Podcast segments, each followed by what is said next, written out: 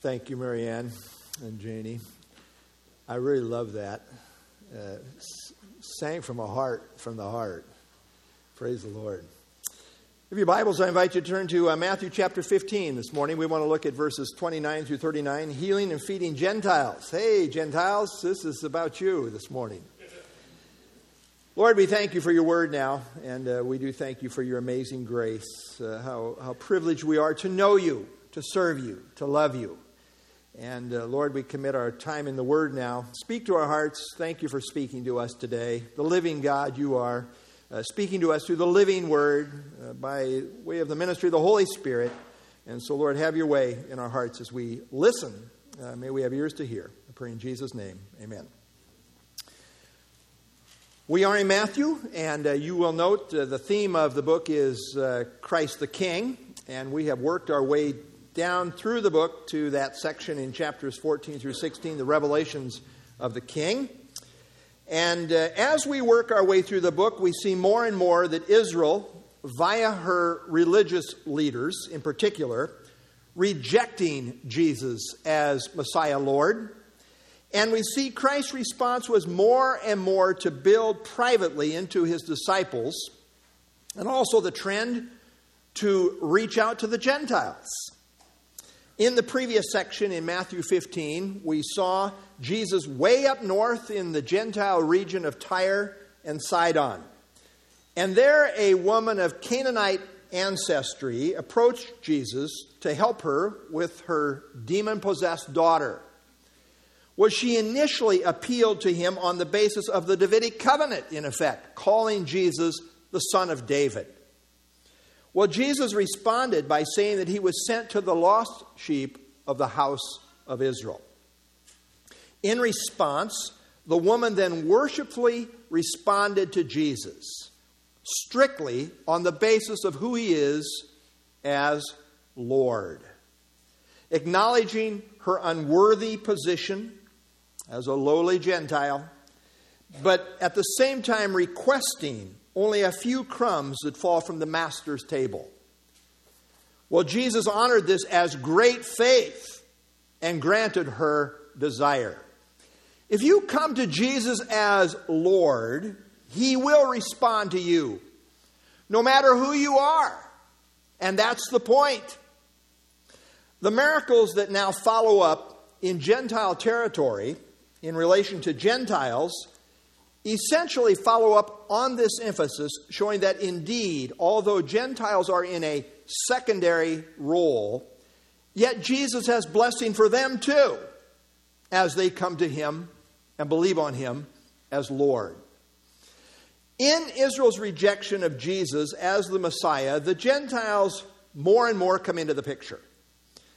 If Israel rejected the main meal, so to speak, then the Gentiles would gladly feed off of the crumbs.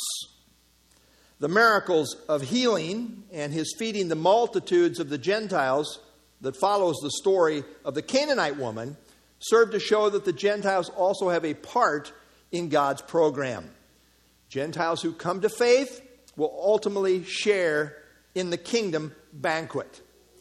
Yes, the kingdom comes through Israel. Make no doubt about that. But in the meantime, Gentiles who come to faith also share in Messiah's blessing. That is the concluding message here in Matthew 15. Yes to the Jew first, but also to the Gentile. That's the message of the text. We pick it up, verse 29. Jesus departed from there, skirted the Sea of Galilee, and went up on the mountain and sat down there. Now, the cross reference to what we are studying here in Matthew 15, 29 through 39, is found in Mark 7, 31 through chapter 8, verse 10. And Mark 7:31 is more specific about where Jesus went after leaving the region of Tyre and Sidon. Uh, we read there in Mark chapter 7 and verse 31, again departing from the region of Tyre and Sidon, he came through the midst of the region of Decapolis to the Sea of Galilee. So uh, if you note on the map here, he was uh, way up here in this region, Tyre and Sidon. Now he's made his way skirting uh, the Sea of Galilee. He's come down here into Decapolis somewhere. And so this is interesting. Up here in Gentile territory, now makes his way down again into Gentile territory. Jesus, these days, for a number of months, it would appear, was spending his time in Gentile territory. We're getting closer to the cross. Uh, intensity is building in terms of the hostility in Jewish context against Jesus. He's spending some time in Gentile territory. So Jesus' movement at this point was from one Gentile area to another, both which were outside of Herod's jurisdiction. Now it seems that Jesus at this point was avoiding both hostile Judaism and also the hostile threats of Herod Antipas, who had killed John the Baptist. So, uh, again, uh, note on the map here, uh, he was up here. Uh, this is uh, outside of Herod's territory. Herod Antipas is the green here. That's the territory he had. Well, Christ is up here outside of Herod's territory. He makes his way down into Decapolis, which is also outside of Herod's territory. Outside of Jewish territory, both contexts. Outside of Herod's territory, both contexts. So, just uh, setting the background here. Decapolis means 10 cities. Uh, it was largely Gentile territory. Uh, this is the same area, by the way, where Jesus had earlier healed the demoniacs, as seen in Matthew chapter 8, verses 23 or 28 through 34. And these cities, these 10 cities in Decapolis, there was actually like 14 cities there, but 10 were prominent. And these cities formed a league and were authorized by Rome to largely run their own affairs. For example, the cities of Decapolis had their own courts, they had their own uh, minted coins. And so this uh, was kind of an area to itself, and it was largely Gentile, predominantly Gentile territory. Verse 30 Then great multitudes came to him, having with them the lame, the blind, mute, maimed, and many others, and they laid them down at Jesus' feet, and he healed them. Just as happened in Jewish contexts, as we saw back in Matthew 14, for example, so now it also happened in this Gentile context. Jesus shows up on the scene, and he is shown to be able to heal every malady concerning everyone. Note there are no qualifiers here. It just says, and he healed them. Uh, they bring uh, all these people the lame, the blind, the mute, the maimed, and many others, all kinds of maladies, and he heals them.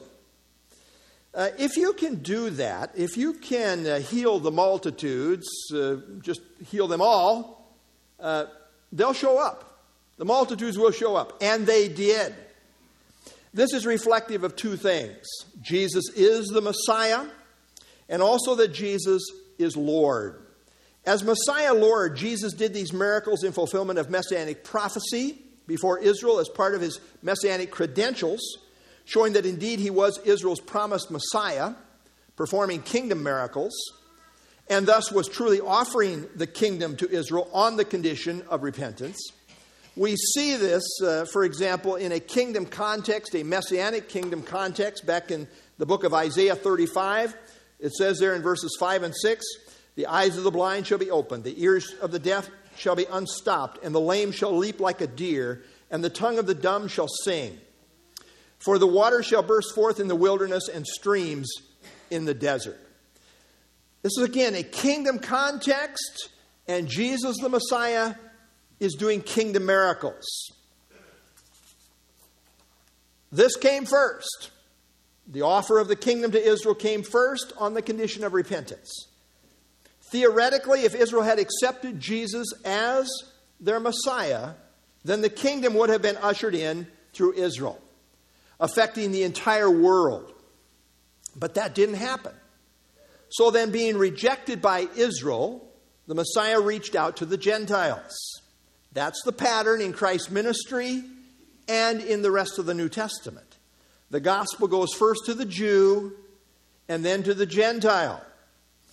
We see as we work our way through the book of Acts, first uh, in Jerusalem, Judea, Samaria, then to the ends of the earth, Acts 1 8. And as this begins to work its way out in early church history, as we see in the book of Acts, then Paul and Barnabas grew bold and said, It was necessary that the word of God should be spoken to you first, speaking to the Jews.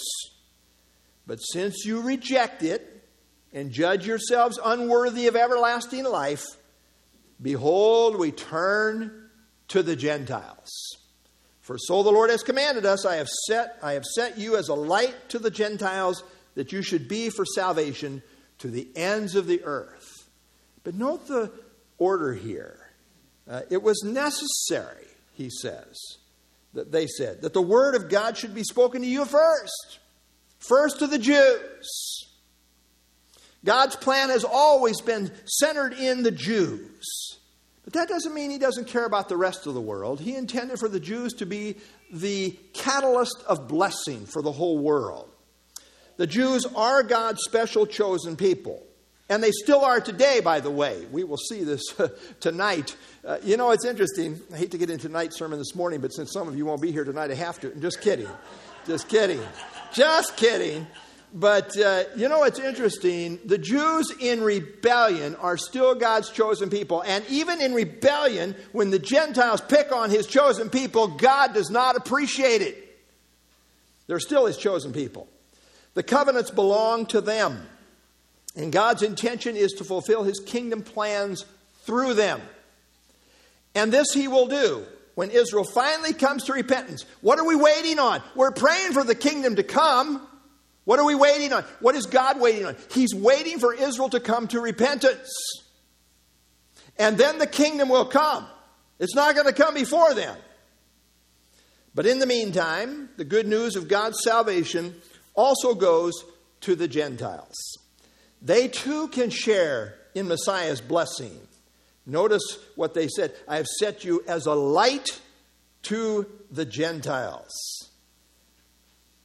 At this point, as noted last week, it was not on the basis of covenant, but on the basis of faith alone in Christ's lordship that the Gentiles could appeal to Christ.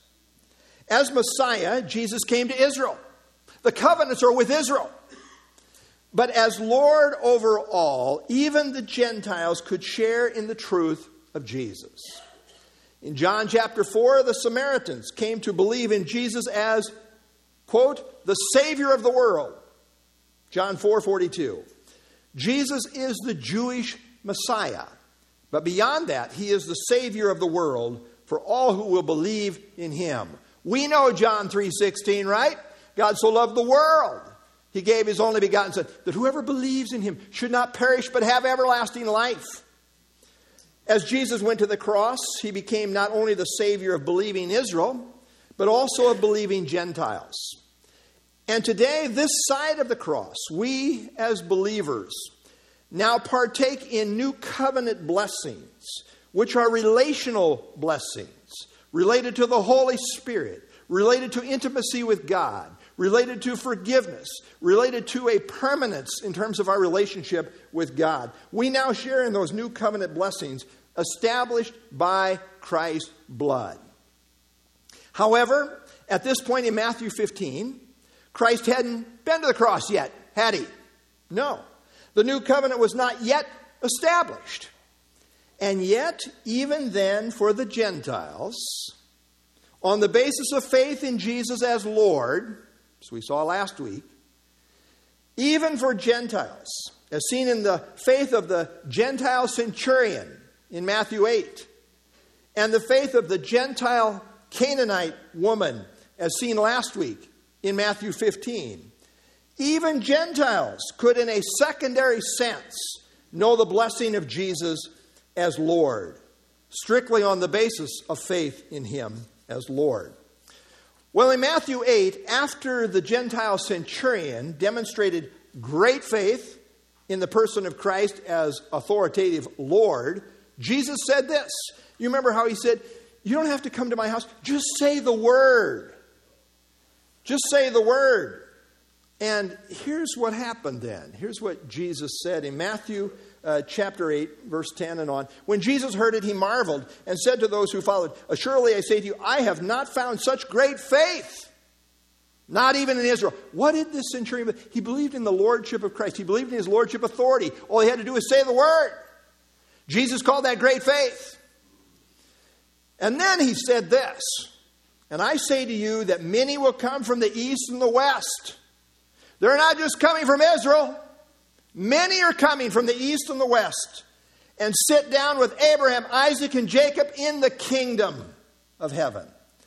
But the sons of the kingdom, those that it was really rightly targeted to to begin with, Israel, the sons of the kingdom will be cast out into outer darkness. There will be weeping and gnashing of teeth. They won't go in.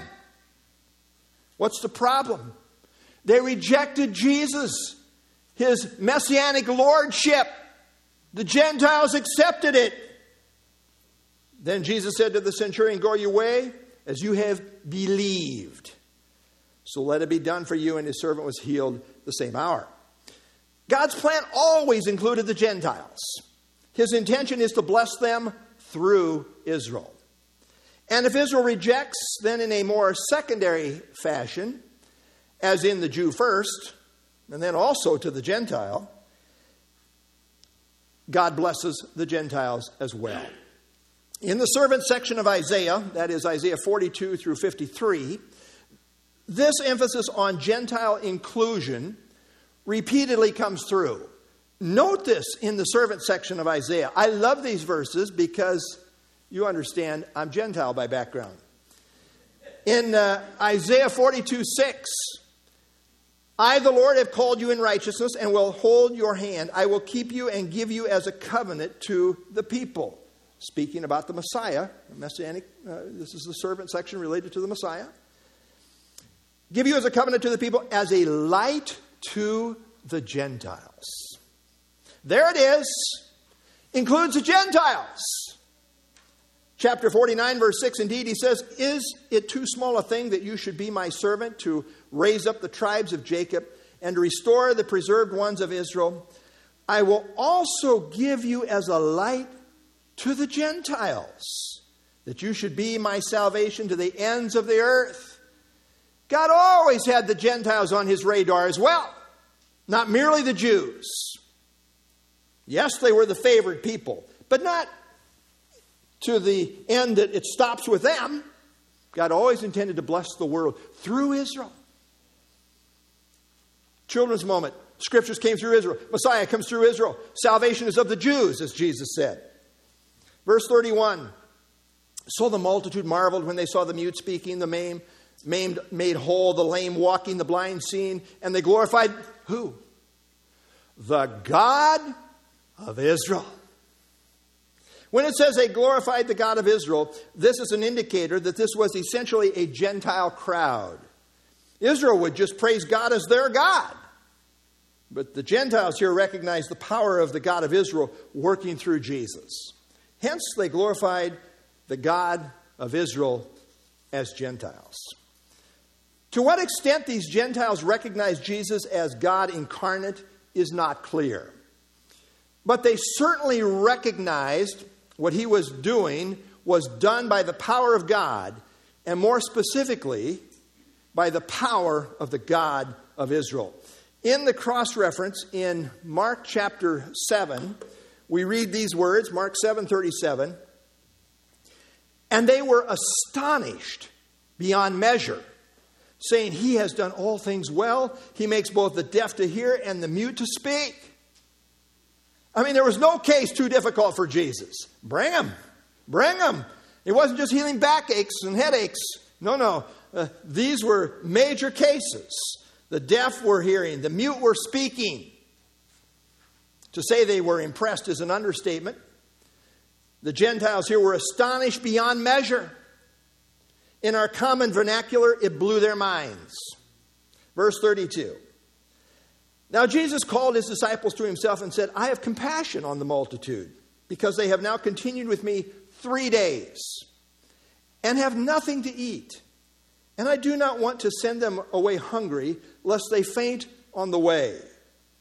Now, this is the very same pattern we saw in Matthew 14 in reference to the Jews. Jesus first healed their sick, and then he fed the multitude. We now see the same pattern here in relation to the Gentiles. First to the Jew, then to the Gentile. Now, some have tried to say that the feeding of the 5,000 in Matthew 14 and the feeding of the 4,000 here in Matthew 15 are really one and the same event. But I want to argue very emphatically that is not true. Uh, William MacDonald has a good summary statement. He says, careless or critical readers confusing this incident with the feeding of the 5,000 have accused the Bible of duplication, contradiction, or miscalculation. The fact is that the two incidents are quite distinct and supplement rather than contradict each other. Amen to that. Uh, note uh, the contrast here. Uh, we, in uh, chapter 14, uh, the feeding of the 5,000, the Jews, and uh, now the feeding of the 4,000 in uh, Matthew 15 of the Gentiles. We got uh, contrast feeding 5,000 versus 4,000. Primarily Jews versus primarily Gentiles. In Galilee near Bethsaida, in the Decapolis. Five loaves, two fish, seven loaves, and a few fish. Twelve baskets of scraps, leftovers, seven baskets of scraps. People with Jesus one day, people with Jesus three days. Spring season, summer season. G- they tried to make Jesus king, and then no popular response. Clearly, major distinctions between these two accounts. Both Matthew 16, 9 through 11, and Mark 8, 17 through 19 record that, that these were two different feedings. Jesus, in those accounts, says there was two different feedings. One cultural item to note is that the Jews commonly used smaller wicker baskets, while the Gentiles used larger woven baskets, which are designated by two different words. Uh, Paul was lowered down over the city wall of Damascus using one of these large baskets. And so I want you to note these two words because it is kind of significant here in terms of the, the discussion here as far as is there one or two incidents. In Matthew 14 20, uh, kophinos refers to a small wicker basket, which was used by the Jews. And then in Matthew 15, where we are now, verse 37, we'll bring out this word spuros, which refers to a large woven basket used by Gentiles. Now, in the next chapter, Jesus will remind the disciples of these two separate feedings. And in doing so, he made a distinction between these two words. Note what he says here in Matthew 16, 9, and 10. Do you not understand or remember the five loaves of the 5,000? And how many baskets? Kophinos you took up. The, the smaller baskets. Nor the seven loaves of the 4,000 and how many large baskets, spuros, you took up. Jesus clearly makes a distinction between the two events. So clearly there were two different feedings. Clearly the first was Jewish oriented, while the latter was Gentile in orientation. Well, Jesus at this point was compassionately concerned about the multitude because they had now been with him for three days and we're completely out of food. That's a problem when you got 4,000 people, not counting women and children, maybe as many as like 12,000 or so. That's quite, a, that's quite a bunch of people, hungry people, three days in. And his concern was that if they were sent away, they would faint on the way.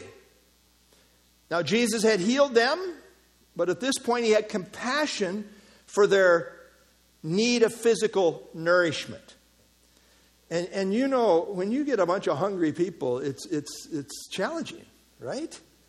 It's challenging. Verse 33 Then the disciples said to him, where, where, where could we get enough bread in the wilderness to fill such a great multitude?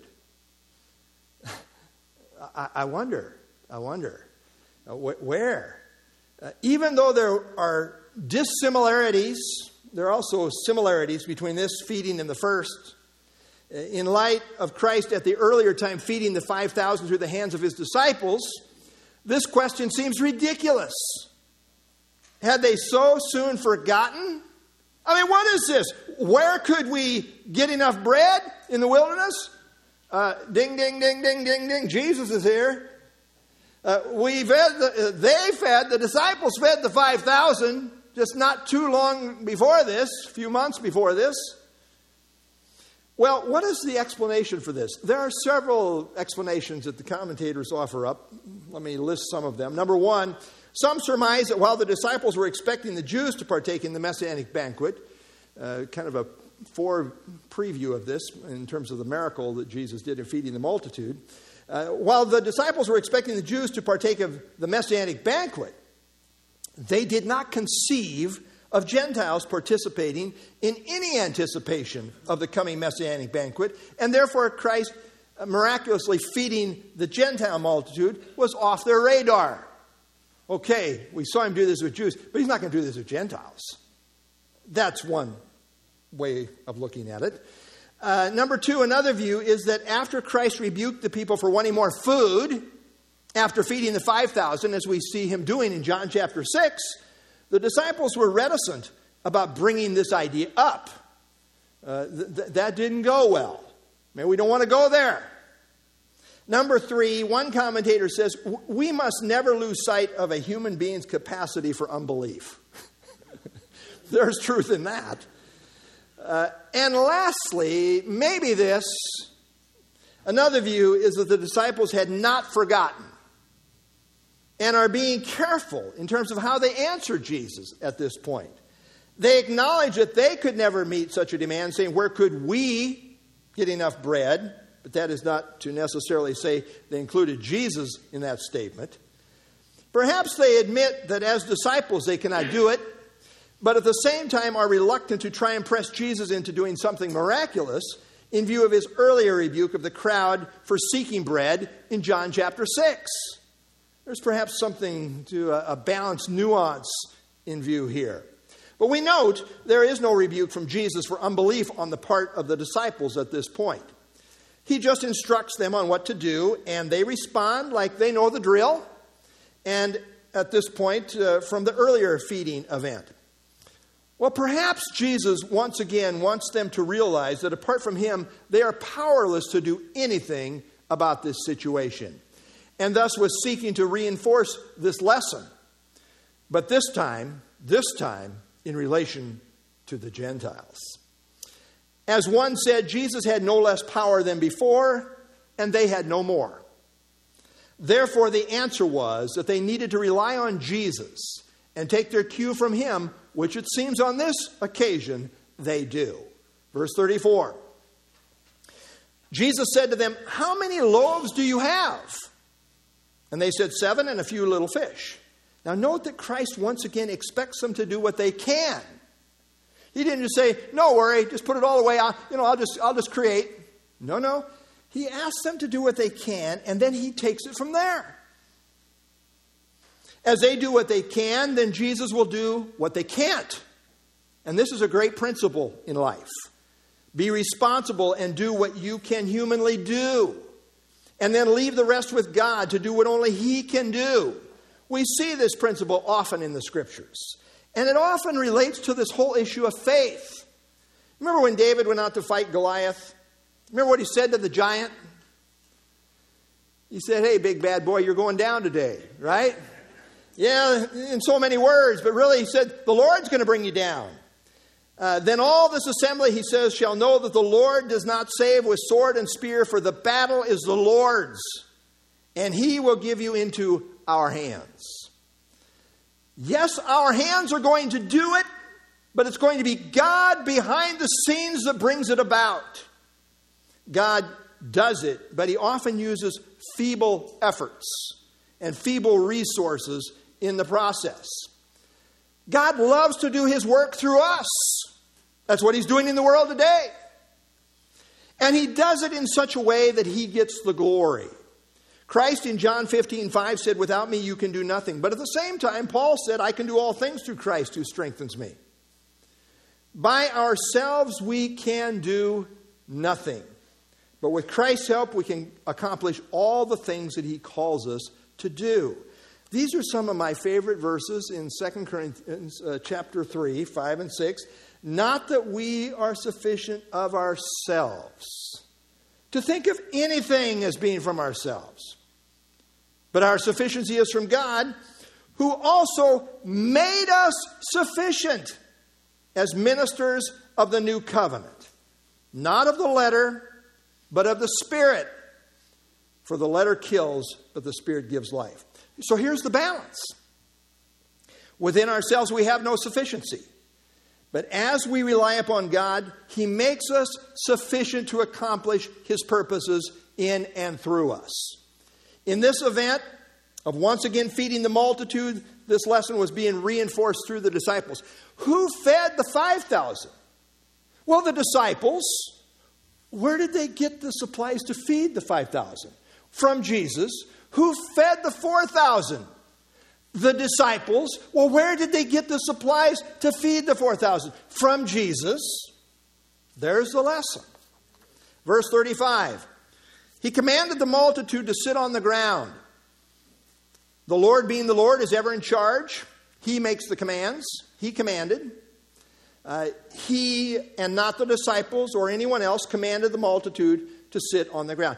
Voice of authority. I mean, when Jesus spoke, he spoke like the Lord. Uh, it happens. There's no question who's leading this whole, this whole thing here.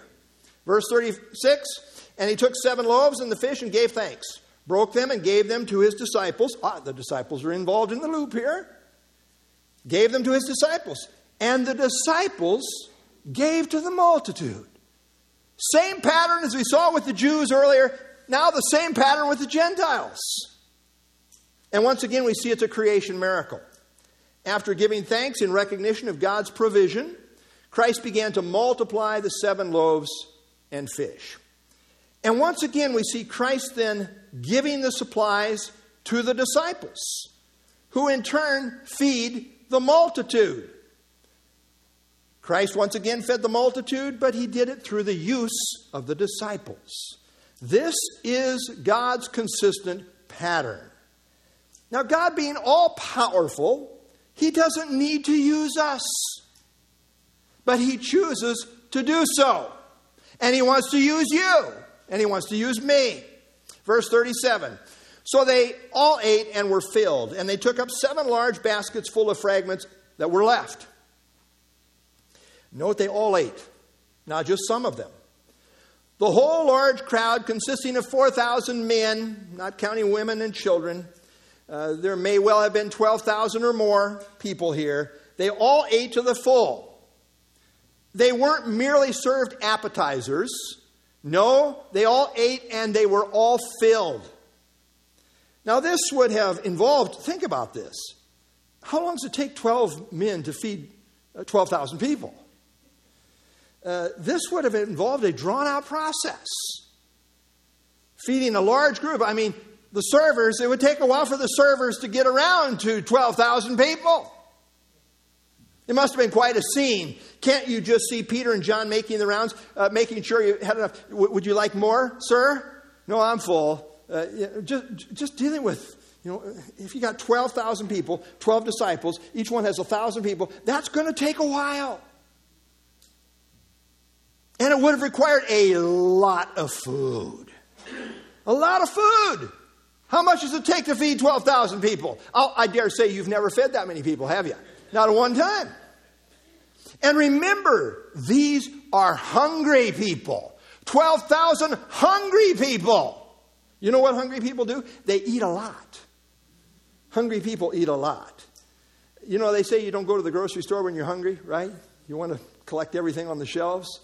It's, it's also not to, good to go out to a buffet when you're hungry. You're going to eat more than you should eat. Hungry people, they eat a lot. But Jesus fed them all to the full. Nobody said, oh, hey, wish uh, could have had a little more. They were all full. And when they were all done, they collected the leftovers consisting of seven large baskets. Remember, these baskets were large enough to hold an adult person inside, which is why the word for these baskets is translated as large baskets. I made reference to this in Acts chapter 9, you know, where in Damascus uh, it says uh, in relationship to Paul, Saul, who became known as Paul. Now, after many days were passed, the Jews plotted to kill him. But their plot became known to Saul, and, uh, the, and they watched the gates day and night to kill him. He's not getting out of here. Then the disciples took him by night and let him down through the wall in a large basket. That's the same word here, where it talks about they had seven baskets full of leftovers that they collected. Same word. Large baskets. There's a lot of food collected, a lot of leftovers. Now we note that in both feeding miracles, it's precisely documented how much was left over. In the feeding of the 5,000 Jewish men, not counting women and children, there were 12 baskets left over. Now, in this passage, we are told that there is seven large baskets of leftovers. So the count is precise, but the significance of it is not. In chapter 14, I noted that perhaps the Lord orchestrated this outcome to impress his provision upon the disciples, which happened to be numbered 12.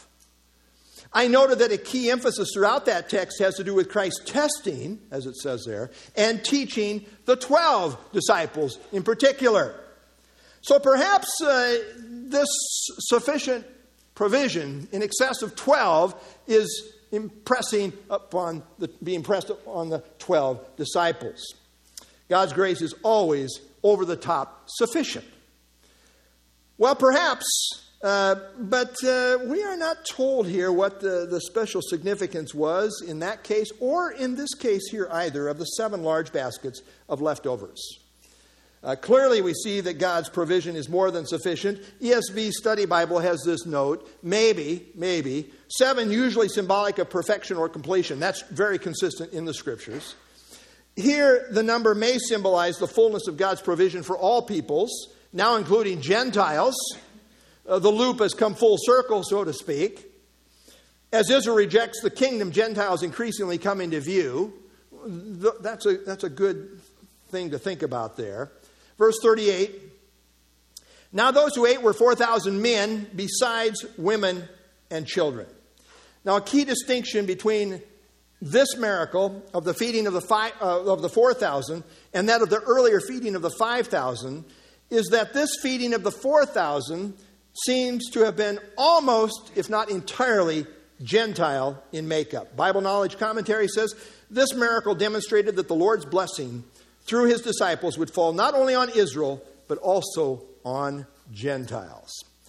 Again, we note the order first to the Jew, Matthew 14, and then to the Gentile, Matthew 15. And this carries over even as we get into the New Testament. We know this memory verse, right? Romans 1:16, where Paul says, "I'm not ashamed of the gospel of Christ. It's the power of God to salvation for everyone who believes." For the Jew first, and also for the Greek. Now, when you read that, do you feel slighted as Gentiles?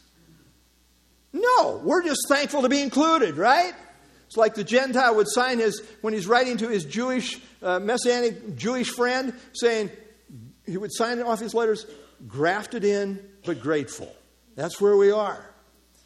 Bob Deffinbaugh says, and why do we find Jesus ministering to Gentiles in our text? It is because our Lord has already indicted the Jewish cities where he administered most for their unbelief.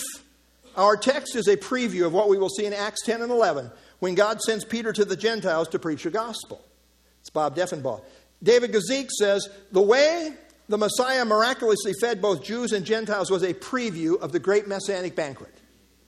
This was greatly anticipated among the Jews of Jesus' day, but they were offended by the idea that Gentiles would also be included. And indeed, Jesus makes the point they are ultimately included. The great emphasis in the miracle of Christ feeding the 4,000 Gentiles is that they too are included in God's great program of redemption. As the Jews rejected Christ, it made way for the Gentiles, and many of them accepted. Paul in Romans 11, verse 12 says, Now if their, speaking of the Jews, now if, if their fall is riches for the world, and their failure riches for the Gentiles, how much more their fullness? Boy, this has turned out in a really good way for us Gentiles. The Jews rejected, and it has resulted in spiritual riches for us as the Gentiles.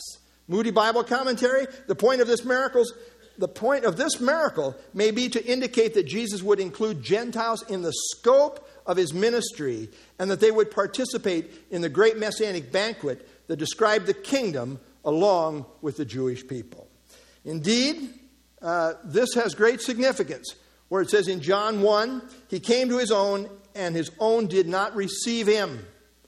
But, but, as many as received him, to them he gave the right to become children of God, to those who believe in his name, who is Lord, Lord God, Lord and Savior.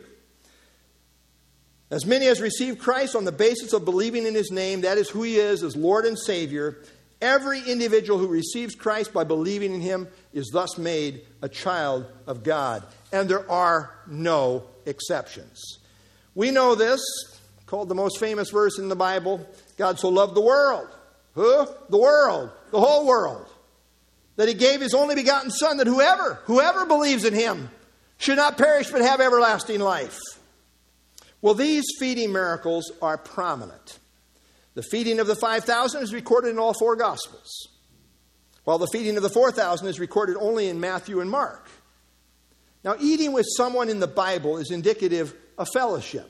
For example, in Revelation chapter 3, verse 20, Jesus says, Behold, I stand at the door and knock. If anyone hears my voice and opens the door, I will come into him and will dine with him and he with me. Dining with Christ is a picture of fellowship. When you eat with people, you talk heart to heart, at least if you're, it's a, a good situation. And, and it's a picture of fellowship. I love this from the uh, Messianic Jew Alfred Edersheim, who lived from 1825 to 1889. He said this The Lord ended each phase of his ministry with a feeding.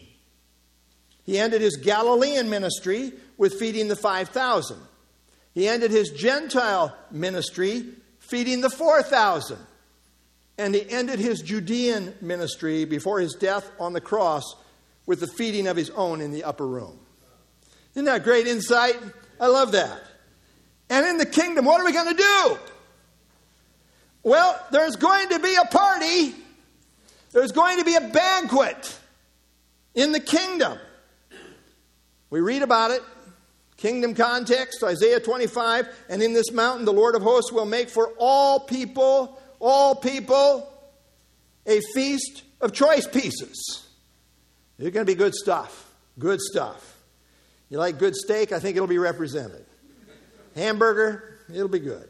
Whatever. A feast of choice pieces. A feast of wines on the lees. Of fat things full of marrow. Of well refined wines on the lees.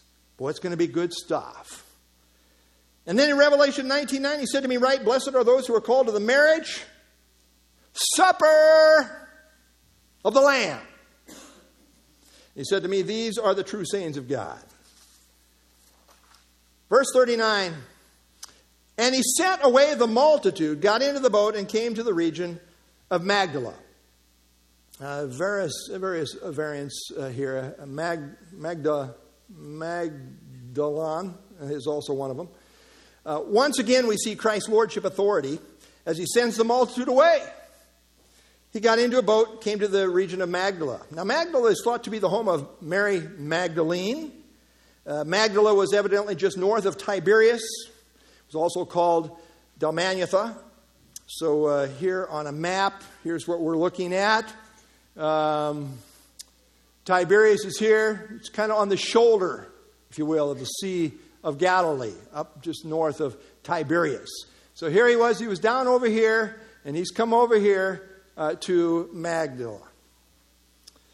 This transition put Christ back into Galilee, once again into Jewish territory. And immediately the conflict picks up where it left off between Jesus and the Jewish religious leaders, as we will see as we continue on into chapter 16, Lord willing, next week. Let me make some application as we wrap up this section. Miracles figure prominently in the earthly ministry of Jesus. In Matthew 14, we find Jesus healed the multitudes and then fed them. In Matthew 15, we find that Jesus again healed the multitudes and then fed them. The first related to the Jews, the second related to the Gentiles. But let me ask you, let me ask you, uh, thoughtful people, uh, let me ask you, what made Jesus' miracles so convincingly authentic?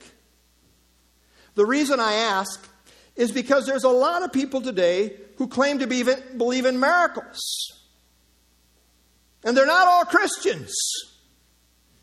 They claim to believe in miracles, and many even claim to believe in Jesus, but in truth, they have a different Jesus than what's represented in the scriptures. They're way off base. Well, why would we say, well, the miracles that we read about are, are different? Why would they might say, well, our miracles are just as valid. How do we know who is the real Jesus here? How can the real Messiah be determined? This week I read the testimony of a converted best selling New Ager, a best selling author by the name of Doreen Virtue. Now, she explains how she was intrigued by healing crystals and healing techniques, also involving Jesus in the mix. She says, I immerse myself in yoga, Eastern meditation, astrology, divination, and other New Age practices. She says, quote, We believed your words create your reality. By the way, a, lot of this superstitious type stuff has come into Christian circles in a big way. We believed your words create reality. Many of us twisted Jesus' words to suggest that God would give you whatever you ask for. For me, Jesus functioned as a spirit guide. She made contact with Jesus, who, like a magic genie, helped me make my wishes come true. She says, and she shares this a turning point came one day when she happened to hear Alistair Begg preaching on the radio. He was preaching a sermon titled Itching Ears out of 2 Timothy chapter 4. She was so convicted that it became a turning point in her life the power of the Word. She proceeded to read the whole Bible, and in her words, quote, that changed everything. She says, quote, having to admit that I was wrong to the entire world, my books were published in 38 languages, has been deeply humbling. After seeking but never finding peace in New Age, I finally found it in Christ. And now Doreen says, quote, please don't read my books anymore. In fact, she has a, an, another book that's come out, Deceived No More. Back to my question. How do we know who is the real Jesus here? People are all enamored by miracles. They love miracles. Doreen was intrigued by healing techniques of the New Age. And there is a spiritual power there. The devil too has power. And she saw Jesus, Jesus, she saw Jesus as a means to help her in this regard. He was her spirit guide. When the Antichrist, when the Antichrist comes on the scene, the Bible in 2 Thessalonians 2 9 says, He will come, quote, according to the working of Satan with all power, signs, and lying wonders. These miracles, my friends, will be very convincing. Satan too has supernatural power. He too can perform miracles.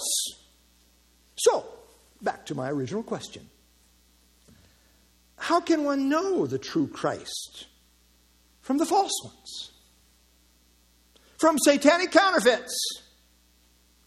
You see, miracles in and of themselves are not sufficient. Here's the bottom line the true Christ comes with a frame of reference called the Bible. He didn't just perform miracles in a vacuum. That, my friends, is the stuff of Satan. It's in a vacuum that is self serving and self oriented. Jesus said in John 5:43 that he came in the Father's name, that is in accordance with what the Father had revealed in the Holy Scriptures. His life aligned with the Scriptures at every point regarding his birth, genealogy, his character, his wisdom, his forerunner, and yes, then in his miracles too, and ultimately his death and resurrection. It all aligned perfectly with Scripture. But when the Antichrist comes, Jesus said he will come in his own name. He has no frame of reference, just all about him. He comes doing miracles and making claims in a vacuum. That's the difference. And another thing satanic miracles are all about the wow factor, sensationalism, very flesh oriented, self oriented. Christ's miracles were very benevolent for the greater good. The true Christ aligns with the truth of Scripture, with the whole counsel of God. And true faith sees this and embraces it. That is the point of believing that Jesus is, are you ready for this? That is the point in believing that Jesus is the Christ, which is a way of saying we believe in him as being the fulfillment of the Old Testament scriptures. You understand? Christ died for our sins according to the scriptures. Christ was buried. And Christ arose again the third day according to the scriptures. That's why we know he's the real thing. we saw this last week in our study of the Canaanite woman who recognized Jesus as the son of David. We saw in our study today, as the Gentiles recognized Jesus' ministry as being that of the God of Israel. This is a frame of reference to the God of the Bible. Did you catch did you catch what Doreen said? Reading the entire Bible changed everything. Let that sink in. If it's according to the Bible, it's true. If it's not according to the Bible, it's not true. This is truth as revealed from God. The true Christ is the Christ of the Scriptures, and everything about him aligns perfectly with God's revealed truth. This is how we discern the true Christ in contrast to the false Christ. I don't care what kind of miracles they're doing. I don't care what kind of power you have. I don't care what kind of experience you have. Does it line up with Scripture? That's the ultimate issue. And in the last days, they will not endure sound doctrine. It's all about experience. It's all about me and what my genie is doing for me. As Revelation 19:10 says, the testimony of Jesus is the spirit of prophecy. As such, Jesus fulfills all the messianic prophecies related to the Jews. And he fulfills all the prophecies also related to the Gentiles. Jesus is Lord over all, and he is Savior of all who will believe in his name. And his name is Lord.